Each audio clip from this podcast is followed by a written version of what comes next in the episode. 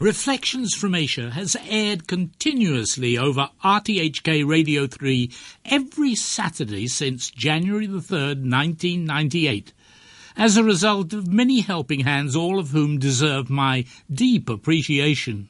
It was all started by RTHK's Paul Gordon, who phoned up in late December 1997 and asked me if I could provide 4 15-minute programmes in January, which I initially provided under the somewhat pretentious title of Wandering and Wondering. That sounded too vague, so former RTHK boss Martin Clark helped me dream up the title Reflections from Asia. He suggested the all-important From Asia rather than On Asia, thereby enabling the reflections to be outward as well as inward-looking. Thanks are due to all the many RTHK personnel who have helped in ways both large and small to sustain this commentary during its lengthy lifetime. I must mention the late Tom Bowman, whose tireless efforts during one period kept the show on the road. I'm grateful to Hugh Chiverton and Jim Gould for their sustained encouragement and support. I am deeply indebted to Phil Whelan, who has been responsible for recording, editing and producing a majority of these commentaries over the last 18 years. Phil has been extremely adept at finding, recording and blending some of the outside sound which is often included in these broadcasts. Finally, there's my better half, my partner Isabel, who unfailingly puts up with my tensions, traumas and tantrums as Wednesday comes around, and helps with ideas as I nervously intensify the often tempestuous 3-day process of researching, focusing, choosing, writing, rehearsing and recording this weekly talk. Thanks and appreciation are due to all these friends because, as a result of their support, for the first and only time in my life, I've run up a very big score. This is the 900th consecutive Reflections from Asia. Today I originally intended to analyse the result of the cliffhanger crisis over Iran's nuclear future. But as deadline after deadline for the negotiations are regularly all postponed, it continues to be just a cliffhanger crisis. So here instead this week are a few extracts from some of the last 100 Reflections from Asia, beginning with a report on Liu Xiaobo, a man China should never forget, in January 2014. This week I must start with some good news, but at the same time it's sad news. The good news is that the outside world, thanks to the reporting of the New York Times, has for the first time in a long while heard from Liu Xiaobo, a rare Chinese citizen who had the courage to argue for gradual democratic political change within China and who, since 2008, has been imprisoned for daring to do just that. The sad news is that Liu remains in prison, and there is not even the slightest hint that the Xi Jinping regime will consider releasing him before his prison term expires in 2020. But the good news is also that Liu hints that his incarceration is at least bearable in some ways. For his reported message reads, quote, "I'm okay. Here in prison I have continually been able to read and think. In my studies I have become even more convinced I have no personal enemies. The nimbus around me is shining enough by now. I hope the world could pay more attention to other victims who are not well known or not known at all." Unquote. Now that's typical of Liu Xiaobo, thinking of others rather than thinking only of himself, as many politicians do. His alleged crime, for which he was later convicted, was helping to write and circulate an online petition called Charter 08, which called for the improvement of human and constitutional rights for all Chinese. For this, Liu, after being detained for a year without charge, was charged in June 2009 for inciting subversion of state power. On December the 25th, 2009, Liu was sentenced by a Beijing court to 11 years imprisonment.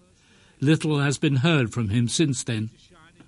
The New York Times reports that a prominent Chinese writer, Liao Yiwu, now resident in the German capital Berlin, said that he had received this message from Liu Xiaobo but declined to elaborate on how he received the message or what form it arrived in. Evidently, Liao took up residence in Berlin after evading a travel ban on him within China and escaping via Vietnam. Liao, who claims to have known Liu Xiaobo for decades, told the New York Times that he received the message early on December the 9th from people in China.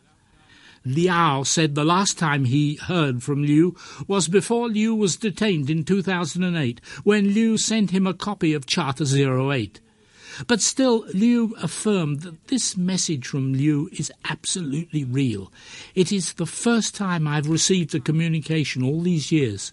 I can't say how I received it, but I know it is genuine. It is touching to hear from him.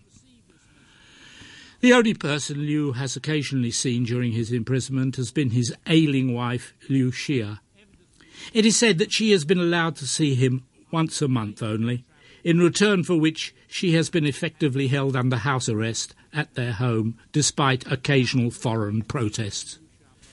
At first sight, this message may mean that Liu Xiaobo, like many Asian dissidents before him, is being allowed to use his imprisonment for reading and reflection. The hard fact remains that earlier Chinese hopes that Xi Jinping's presidency would quickly initiate meaningful political reform could have been enhanced by gestures such as Liu Xiaobo's release from prison. No such gestures have been forthcoming. Those hopes are now dead. Next, the link between Taipei 2014 and Beijing 1989. 25 years after Chinese students memorably but tragically demonstrated for people power and democratic yearnings by occupying Tiananmen Square for 6 weeks from late April until early June, Chinese-speaking students have done it again. For 24 days, from March the 18th to April the 10th, Taiwan students led a major protest against Taiwan's Kuomintang government by occupying the Taiwan Parliament, the Legislative Yuan. It thereby forced the government to abandon, at least temporarily, the parliamentary approval of a China-Taiwan services trade pact. This had been negotiated and signed in June 2013 by Taipei and Beijing as a follow-up to their 2010 Economic Cooperation Framework Agreement, after which there has been a considerable expansion in China-Taiwan trade. The pact ostensibly permits freer trade in services across the Taiwan Straits. So, in both 1989 in China and 2014 in Taiwan, the looming power of China's communist government was a fundamental factor stimulating student activism. In 1989, the Chinese students, having made their point on the need for democracy, but after failing to win any political concessions, refused to quit, even when urged to do so by the last-minute personal intervention of the personally sympathetic General Secretary of the Chinese Communist Party, Zhao Ziyang. Zhao was purged and disdained by the Communist Party, while the students who had refused to quit were massacred. In 2014, Taiwan students were in a more advantageous position as they took to the streets to indicate their anxiety that the Trade in Services Pact would mean that China's greater economic power would work to Taiwan's disadvantage. While some authoritarian tendencies are still observable, particularly in the ruling Kuomintang, Taiwan democracy has been steadily developing for the past 2 decades. So it was initially reasonable to expect that an oversight law would accompany the passage of the trade pact through Parliament and that doubts regarding the pact would be thoroughly aired. But as in Beijing in May-June 1989, so in Taipei in March 2014, the powers that be were so completely convinced of their own political virtue that they disdained all criticism and compromise and so went ahead regardless, thereby creating what would otherwise have been an avoidable crisis. As the possibility of civil disobedience in Hong Kong has been discussed, the question has naturally arisen, what have been the ingredients of civil disobedience or people power campaigns in Asia? There's much to be said on this, of course, but first and last, one essential ingredient is secrecy by demonstrators. As it happens, a classic example of this is in the students' occupation of the Taiwan Parliament earlier in 2014. The first that most people, and certainly the Taiwan authorities, heard about the plan was when the Parliament had already been occupied by the students. But when another rival group of students announced in advance that they would occupy the second House of Parliament, the authorities were prepared, the takeover was opposed, and the demonstration was defeated. Gandhi was a great believer in secrecy too. As he sought to promote nationwide civil disobedience against British rule in India, he knew he had to combine secrecy with publicity. Thus, in 1930, he gave advance notice of his famous salt march across India to protest the British imposition of a salt tax. But before the British authorities in Delhi could react, Gandhi had already set out on the march to be joined first by thousands, then by hundreds of thousands, and then by millions of Indians en route, by which time the authorities were virtually powerless to react. Gandhi was a great believer in cloaking civil disobedience in a religious aura. So was Philippine Cardinal Jaime Sin. In the wake of Ninoy Aquino's assassination in Manila in 1983, the word went out that Catholics should actively and secretly train for opposition to the Marcos regime. So when Defense Secretary Juan Ponce Enrile and General Fidel Ramos suddenly took a stand of opposition to the regime in Camp Crame, Cardinal Sin was quick to go on air and call for the trained cadres to come forth. In short order, they in turn marshalled 1 million Filipinos on the main highway, Epifanio de los Santos, adjacent to Camp Crame. Both Enrile and Ramos were secure, but Marcos was definitely not. His army would not defend him, and his regime quickly collapsed. Lastly, an insight into Indian Prime Minister Narendra Modi's verbal dynamism, which is not always obvious when he seemed to be formally speaking English on YouTube. But an immediate English translation of an extempore Modi speech in Hindi praising the record turnout at the last general election gives a more dynamic oratorical view. Modi: the 2014 Lok Sabha elections will stand out for the increased turnout.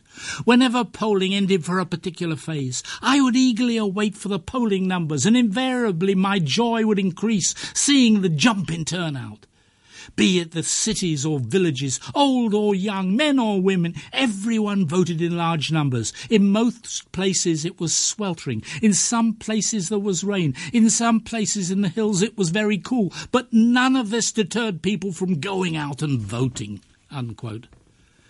Modi then stresses the fact that an estimated 100 million young people voted for the first time in the general election. I want to make a special mention for the increased turnout amongst youngsters. Way back, voting was not believed to be cool enough for a lot of youngsters. Today that's history. Voting is cool, and rightly so. One needs to log in to Facebook or Twitter on polling day to see the number of selfies my young friends are sharing. Our party, our campaign, and me personally have gained tremendously from social media. It became a direct means of information and gave us the much-needed local power on several issues without any bias. Modi then notes how social media has limited electoral malpractices.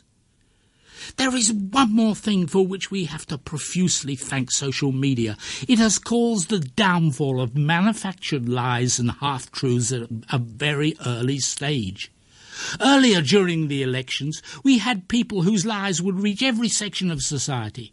In a time when means of communication were much less, they would get away with their same old speeches and half-baked assurances.